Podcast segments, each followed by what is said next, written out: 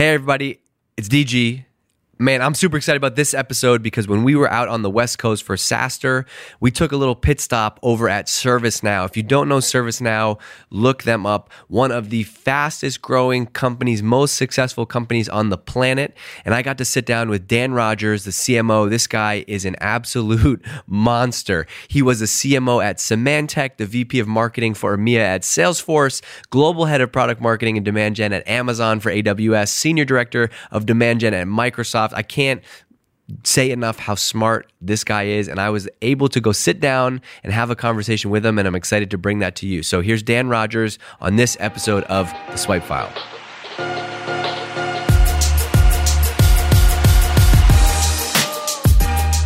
Content is like a secret little hack to learning, which Yeah. is like, are you kidding me? I get to go to ServiceNow and interview Yeah, you. yeah, it's cool, yeah. What? Anthony, you know, Gainsight does the same. I'm actually an, an advisor to Anthony. Yeah. And, you know, they've got an advisory board and I'm Yeah. one of his advisors. Yeah. I'm actually meeting him later today. Oh, good. As part of that. Okay.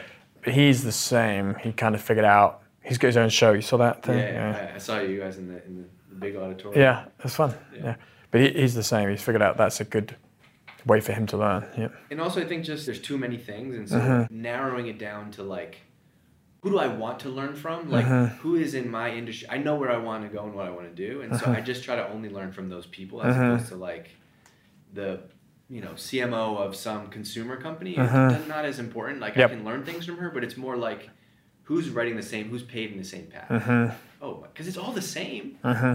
Every time I have dinner with somebody or you sit around other marketers, it's like everybody's doing the same stuff. I know. I can't go to those dinners anymore because mostly, and I'm not like pat myself on the back or anything, but mostly there's not enough innovation. People are just trying to do the same thing, and so you know, I- the balance of teaching versus learning is not the right one for me at those things. I don't tend to go I, anymore. I totally agree with you. This people that are listening to this will roll their eyes because I say this line all the time. But like, I think the problem with marketers, and I am one, so I'm not, you know, I'm not preaching, but like, is if you and I on this podcast today said the best time to send an email is two o'clock on a Tuesday. Yep. I would say 99% of marketers would go out and then go, tomorrow we got to test our mm-hmm. email at two o'clock on a Tuesday. Where mm-hmm. before we were talking about like just trying to be more progressive and innovative. I want to send an email on Saturday night at 9 mm-hmm. o'clock. And the old way would be like, well, nobody's online. Then I'm like, just go walk outside. Everyone's like this. Everybody's online always. It's just like, and there's a great saying. This copywriter Roy Williams that I'm obsessed with right now. He said, it's not, it's not who you reach, it's what you say. Uh-huh. And that's so true to me today because you can reach anybody. Uh-huh. You can pay for any audience. Uh-huh. But it's everybody's getting a million messages. So how do you figure out what to say? I was watching an interview you did this morning. Okay, it wasn't this morning, but I was watching this morning, and uh, it was at your conference. And so I have a couple of questions. First of all, the conference called Knowledge. Mm-hmm. Okay, so Knowledge 18, you had 18,000 people there. How do you get 18,000 people to that event? Yeah, I think first of all, I don't even think of it as an event. Okay. It really is kind of a movement. Love that. And as a movement, it's really about peers meeting with peers. And so the answer actually is to have ServiceNow move into the background hmm. and our customers move into the foreground. So the draw is each other. And so we're trying to create how do we facilitate those interactions between peers learning from peers. And as a result, 92% of the sessions are produced by customers. And so it's not really a traditional kind of one-way communication conference. And you know, we have 480, I think, sessions. 470 of them are produced by customers, unfiltered by us. And so, you know, we're not regulated in topics. We're not, and so that I think is part of it. It's like people want to talk to people about their experiences, their struggles. We're not filtering for you know what's struggle, not not. It isn't just rainbows and sunshine, and I think that's part of it. And keeping that authenticity of the conversation is really important. And then injecting through the keynotes, you know, really an inspiration of where the industry is headed. So then you've got this real combination of you know more heady direction and more heartfelt what's actually happening today. Yeah, I think when I saw the interview, you said that you know it's the furthest thing from a marketing conference. Right. It's not about ServiceNow. It's not about your new product. It's not about what you're selling. Yep. It's about being this platform for people who are doing who are all doing the same thing, who are all going to work every day to like come and congregate and share their stuff. How much of that plays into your? This is a great mission for a movement. Mm-hmm. How much of that plays into your marketing? Is that the kind of. I think of it? you know I I learned pretty early on that you are talking to someone as a human, and you know one of my mentors said you're talking to someone, you're in a bar, they're a friend, they're technically competent. So your friend is technically, your friends are technically competent. Right. Now let's go. Now let's do the positioning, the messaging. Now let's do the connection. So I think the more that you forget marketing and the more you kind of lean forward on that human conversation, the better. So I think it infuses everything. If you go to our homepage, you go to our web pages, if you're technically competent, you can read them. And you won't find us falling into it's a fully comprehensive end-to-end solution that like who, who says that? I've never said that to my friend. So why would I Ever. say it's a, exactly. We say that all the time. And uh, one exercise that I do now is this has been beaten into my head, and so I try to pass it on to you know other people on the team. Is like, I'll just say, hey, can like somebody say, hey Dave, can you can you read my proofread my email or whatever, or read my thing, read my press release. I say, okay, read that headline out loud to me, and they read it like. Drift now fully integrates with, and I'm like, see? I'm like, that's not how you would talk. Mm-hmm. Now explain it to me in real terms, and then from there try to whittle that down. Mm-hmm. How do you scale that across a marketing team though? Because I, I feel like it is easy to just like regress back to. I'm assuming like you know you go and get information from the product team, and they tell you here's what we're going to launch, and they use all the technical terms. How do you close the gap and like as your marketing team grows and you have however many people, how do you scale that? You know, one of the let's call it like uh, groups is product marketing. Yeah. And I think they are a certainly an enterprise. It's kind of like the dark arts of marketing, where if you don't have good product marketing, it's very clear. You know, I can look at a website, I can look at any enterprise company, and, and I know you've got good product marketing, you don't have good product marketing. And so I think it is the, it's the kind of secret sauce. Which is like the hardest thing about product marketing to articulate, right? It's like you know it if you see it, mm-hmm. but I can't like it's hard to write down like what exactly it is, but Yep. you know when you see it. So our product marketers are kind of integrated into the almost like the factory of the process. They're deeply embedded in the product, so they understand the product roadmap, understand what the customers want. So then when we try to articulate things in our campaigns and our outreach, it goes through product marketers who've got that technical to customer bridging hmm. going on. And that I have an organization that does nothing but that, lives and breathes and thinks about the tone, what we should say, how we should say it, what's important, what's our differentiation. And so nothing that we put out into the world should ever be anything other than that human connection with people. Hmm. After all, we make the world of work work better for people. And they're the police, you know, they make sure that that whole thing happens. Do they actually write the copy? Is the product marketing team Yeah. write copy? Mm-hmm. So if I if I go to your homepage, the somebody on the product marketing team wrote that headline. They will write the messaging, and then we do have copy editors who sometimes you know add a little bit of flair to it, etc. Yeah. But the core value prop just can't escape from it. It's, it permeates everything that we do.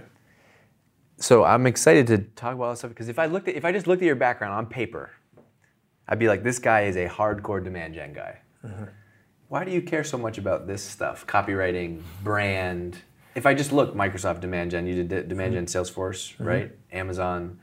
I think usually when when I talk to demand gen people, it's funnel, metric, ROI, this, that, spreadsheet, whatever. I'm, I'm being dramatic, but like when I talk to you or the stuff I've watched of you, it's very much about this human connection. I think, well, I started, had a great experience at Microsoft. I was at Microsoft for six years. And I was in the belly of the beast at Microsoft. I was actually doing product management for Windows, so the flagship product, Wow. shipping software. Yeah. And so part of uh, the job of a product manager is about feature prioritization. And it turns out that a lot of feature prioritization is about the narrative of what it is this product is supposed to be doing. The way you prioritize features is you think about the scenarios and the stories of how this product's ultimately going to be used. So having that experience earlier in the product development chain, I think gave me a grounding in products and what products do, hmm. and why we were building them in the first place. What was the intention of that? And that I think was a just kind of an amazing lesson for me.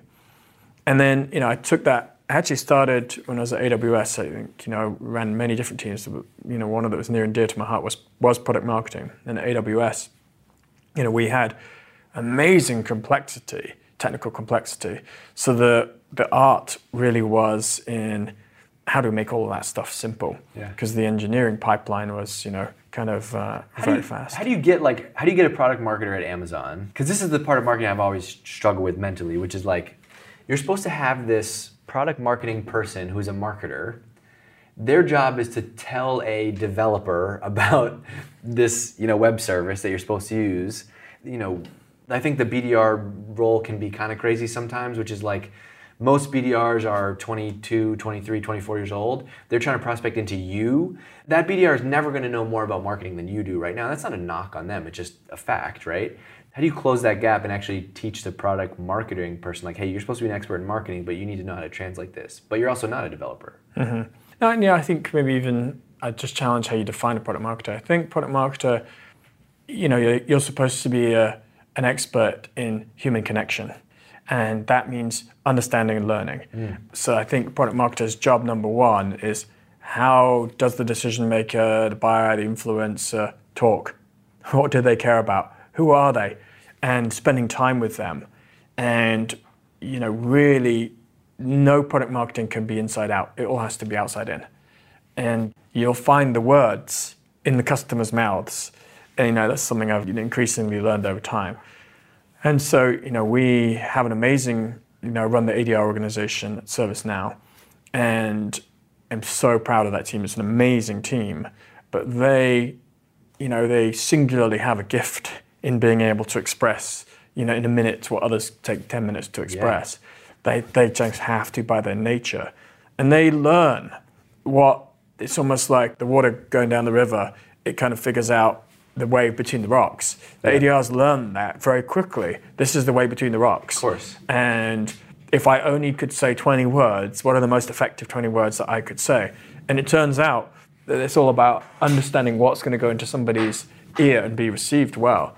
And they can just figure out those patterns. So they're amazing at pattern recognition. We have amazing ADRs that have this, you know, almost like um, athleticism to the process where it's like, we're going to try, we're going to try, we're going to try. And then we figure it out. We can just go, go, go. Because they probably learn the most when they send, you know, they make 20 calls or send 20 emails and get no response. Right. Right? You can't just keep doing the same Yeah, thing. Yeah. By 21, you got it. And Yeah. then 22 is great, 23 is great, 24. Yeah. And so that's, I think, uh, it's almost like a boot camp in listening and understanding what the customer really wants. Yeah.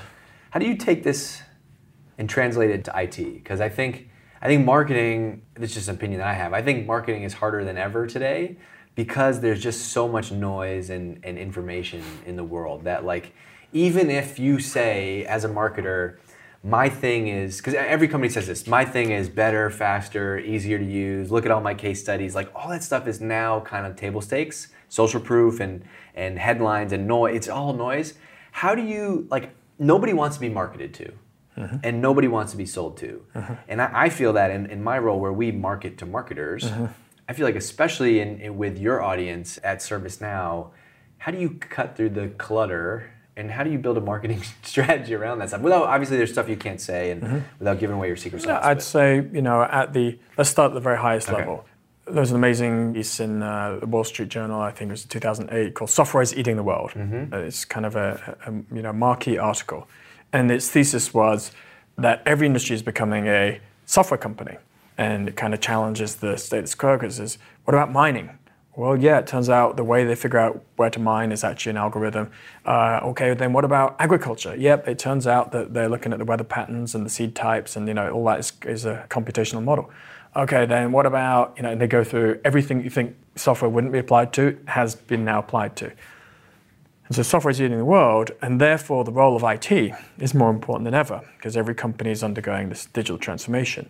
And so IT is at the nexus of a transition that's going to be happening for the next 5, 10, 15 years, where it's becoming the most strategic group within a company.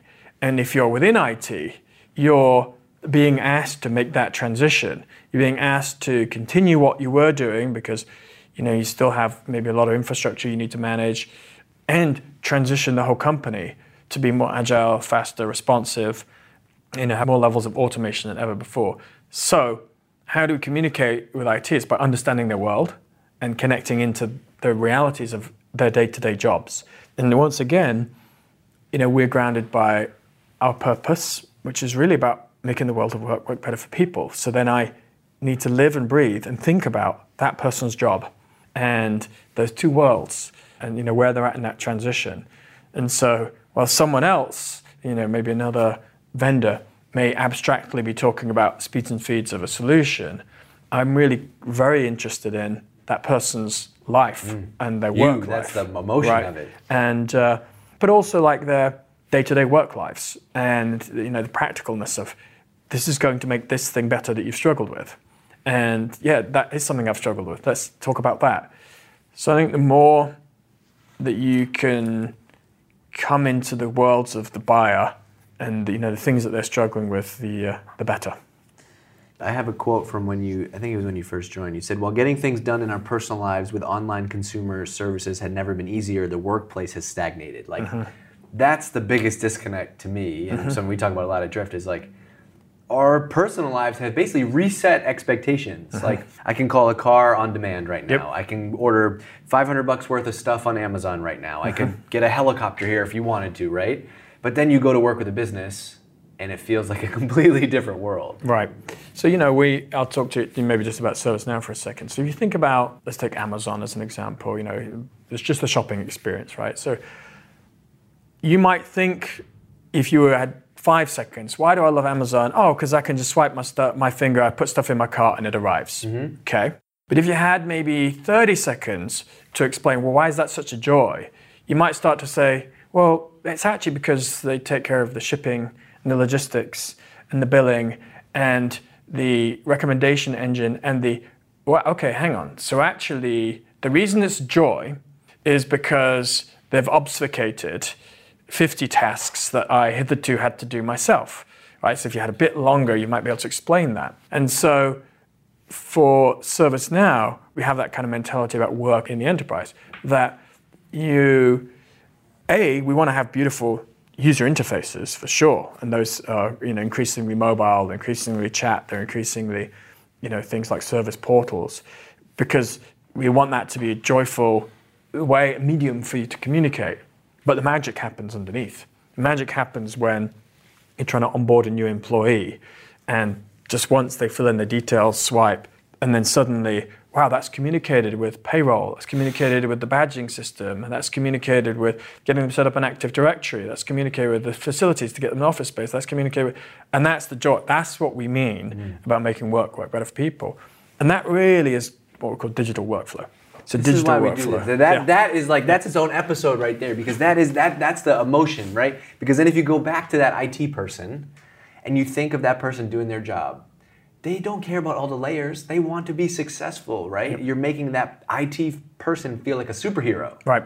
Because they're using your product and they just automated 50 things, right? Uh-huh. Like in our world, we talk about, like, we want Drift to be in between these two things. What does salespeople want to do? They want to sell. A good day for a sales rep is to sell all day, mm-hmm. calls all day. And as a marketer, what I love to do is I love to get the right people to the website, attention. Uh-huh. If we can figure out everything else in between, then life is going to be better. I'm going to uh-huh. be happier. Uh-huh. That's a good analogy of on the surface, you say, well, I can just get stuff. Uh-huh. No, let's unpack all the layers. Yep. The pixels on the screen is one thing. Yeah. Understanding how humans want to work is another. Yeah. I want to talk about a, a little bit about just how you run marketing. Uh-huh. So, without giving away secret sauce, but what are some of the like rituals that you have as a marketing leader, like team meetings, your staff meeting? I just want to know some of that, some of that stuff. Uh, you know, I'd start with goals. Okay. You know, we are very goal orientated, and that, you know, I think marketing can be very squishy. And in many companies, they, you know, let it be squishy. And, and I've never really had that idea. I've always felt that it could be knowable, measurable, and improvable. And therefore, what are the sets of metrics that we ought to hold ourselves accountable for? So, even for somebody like the copy editor example that you mm-hmm. mentioned, does that person have a measurable goal? Absolutely. Yeah, so everyone in my organization has a goal. Okay. We all nest up to the, the macro goals. And we talk every year about what the goals are. or ought to be, given the context of what we're operating against. So we collectively decide on the system that we're going to hold ourselves accountable for, and then we hold ourselves accountable for it. And then everybody knows whether they've done a good job. And I just think it's a very, a very human thing to, to want to know that you beat your goals. Right. And uh, so I think that is a maybe just a leadership philosophy, and that I think can be applied to marketing. And it turns out gives marketing swagger in the step because now they can really kind of have something they can communicate externally. And I don't really ascribe to this idea that it's some kind of amorphous, squishy. I don't believe that to be the case. Yeah. And you know, if you can't measure it, you can't improve it. And that idea is such a fast evolving space. We need to improve every year. So we need to know what the baseline is that we're trying to improve against. So I think it's just very knowable. And can the measures be different based on the role? So for the copy editor, it could be that person's goal might not be 2% lift in conversion, but it might be, you know, touch 100 pieces of copy on the site. Exactly, right? And so, but they all have to roll up to the macro set of things that we're trying to do as If, an if organization. what that person's working on makes no sense to hear, then then it, yeah, you could argue that uh, they're not focused on the right things. Yeah. But yeah, I think you know I've, I've had that. I've literally done the exact test that you just talked about, which is like, oh no, my things are don't. I can't have a goal for my thing. Okay, let's just talk about that. You know, some of them can be output related. Sure. Some of them can be the, making sure the inputs are there on time, timeliness related. like one one thing we've talked about a lot with like Gonzalo and video team is like, what is, how do you have a goal for the video team? It's like we've tried a million different ways, right? Give a creative person a conversion goal, it's never going to work. Yep. But you could say every month we want to create five types of these videos, Yep. 20 types of these videos. Yep. And then you just need to maybe inject some sense of quality. And the answer, by the way, is in the video team's hands and heads. So that, you know, my version of that would be, how would you know if you've created a great video? Oh, I'd, I, because I'd have at least 3,000 people watch it. Okay. Great. That's good. Well, let's go with that. I'm going to create five videos, each of which have had 3,000 people watch it. But wait, that depends upon someone promoting it. Great. Let's talk about this other person's socials team promoting these videos now. What's your goal? How are you going to work with them? Right. How are you going to have a system and a checklist to So I, work with I them? think you know people can create. People want to create their own goals, and it's actually inside inside all of us. And uh, yeah, I think that's just uh, a management philosophy. Do you have a, just from a meeting perspective, do you have a ritual like weekly meeting with your direct reports and then mm-hmm. Yeah. So yeah, I have my I have one-on-ones with my team every week. My direct reports. I have a team meeting with all of them together for two hours a week, and then we go off-site every quarter for two days, and we've got pretty known rhythms. And I think most companies, you know, that you and I are talking about, have big annual user conferences, Yeah. and they tend to have sales kickoffs as well. So I've got a couple of bookends of rhythms that I know that we're preparing for. And like you, you know, we take our big show on the road as well. So now I've kind of got a pretty defined mm. Calendar that's very it's knowable. like without doing anything, you can almost lay out the whole year. Exactly. Yeah. And therefore, what we need to have ready by each, you know, these annual user conferences tend to be a great forcing function for lots of things. So, what's the work back on that? So, kickoff is a great forcing function for, you know. So then you you got a pretty set plan, I think, at that point. How have you evolved as a marketer? You know, obviously, however long ago you were you were once an individual contributor and then a director and then a VP and then CMO and how have you continued to evolve? Because I think you go and talk to any great CMO or any exec or leader or company, they're constantly reinventing themselves. What's that progression been for you? Uh, maybe I'll talk about as a marketer and then Sure. maybe as a business leader, Yeah. right? So as a marketer, I am a student of great marketing, and there's a lot of it around in all sorts of surprising places. And you know, I think you and I just talked about before the camera was on. There are some companies that are pushing the edge, and you know, some of you know we know I know who those are, and I'm watching what they're doing, and which means visiting websites, signing up for their newsletters, you know, being called upon by their ADRs, and that never really stops for me. And so that's part of it as a marketer. Yep. That's every every great marketer that I've been able to whether interviewed directly or just listen to or watch. They all have that same gene, which is curiosity. Like everything can be marketing. The headline of a newspaper while you're waiting in line at the grocery store, even if it's some piece of trash like National Enquirer, can be marketing. Mm-hmm. Like it's just a mindset of everything is you can be curious about everything. And, you know, when you visit a sports event, Yeah. you kind of go, oh, Yeah. well, that's interesting. But how, how so so as a marketer specifically that piece, how has that changed? Because however long ago it was in your career as a marketer, you used to be the guy who could then go and do that. Oh, I got this idea, I'm gonna go do that. Now you have an idea, you get an idea on a Friday morning, you're like, oh, we should do that. Then what? You don't you don't actually do it. Mm-hmm. You have to give it to somebody, and mm-hmm. then they have to do it. Mm-hmm. Is that hard? more often, I think the co-creation of the idea is where it's you know really a lot more fun. And that's really, I think, the evolution as a kind of a business leader. I think the, you know, that's probably the piece I'm even more excited about. You know, kind of growing is just you know leading, finding the right altitude and depth, and uh, again, it's about people and you know, how people want to work, and uh, understanding people's careers and their own development, and I think that is probably the piece I've enjoyed the most, and you know when I see other people thriving. So I get more kick out of seeing other people thriving than seeing my idea come to fruition. It's not as interesting anymore, mm. and so you know I'm really much more interested in dialing into you know my direct team, my full team, and what it takes to have them get to the next level.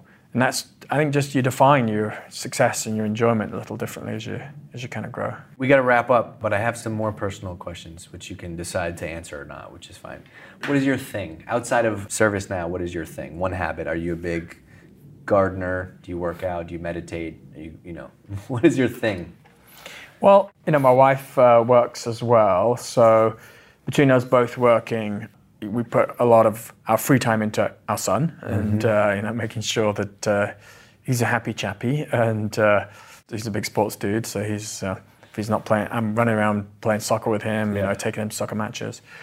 So that's kind of a big part of our focus. And then, you know, then I do keep in shape, so try to keep myself pretty active. Still play soccer, and uh, so I'm on a men's soccer team, and Nice. uh, and then you know just trying to get in uh, as, like everyone else as many workouts as I can. The time that I Which is no have, time. which Uh, is no time. yeah, mornings. kids, mornings is my big answer on that one. It turns out no one can take away your morning What time do you get up? about six usually.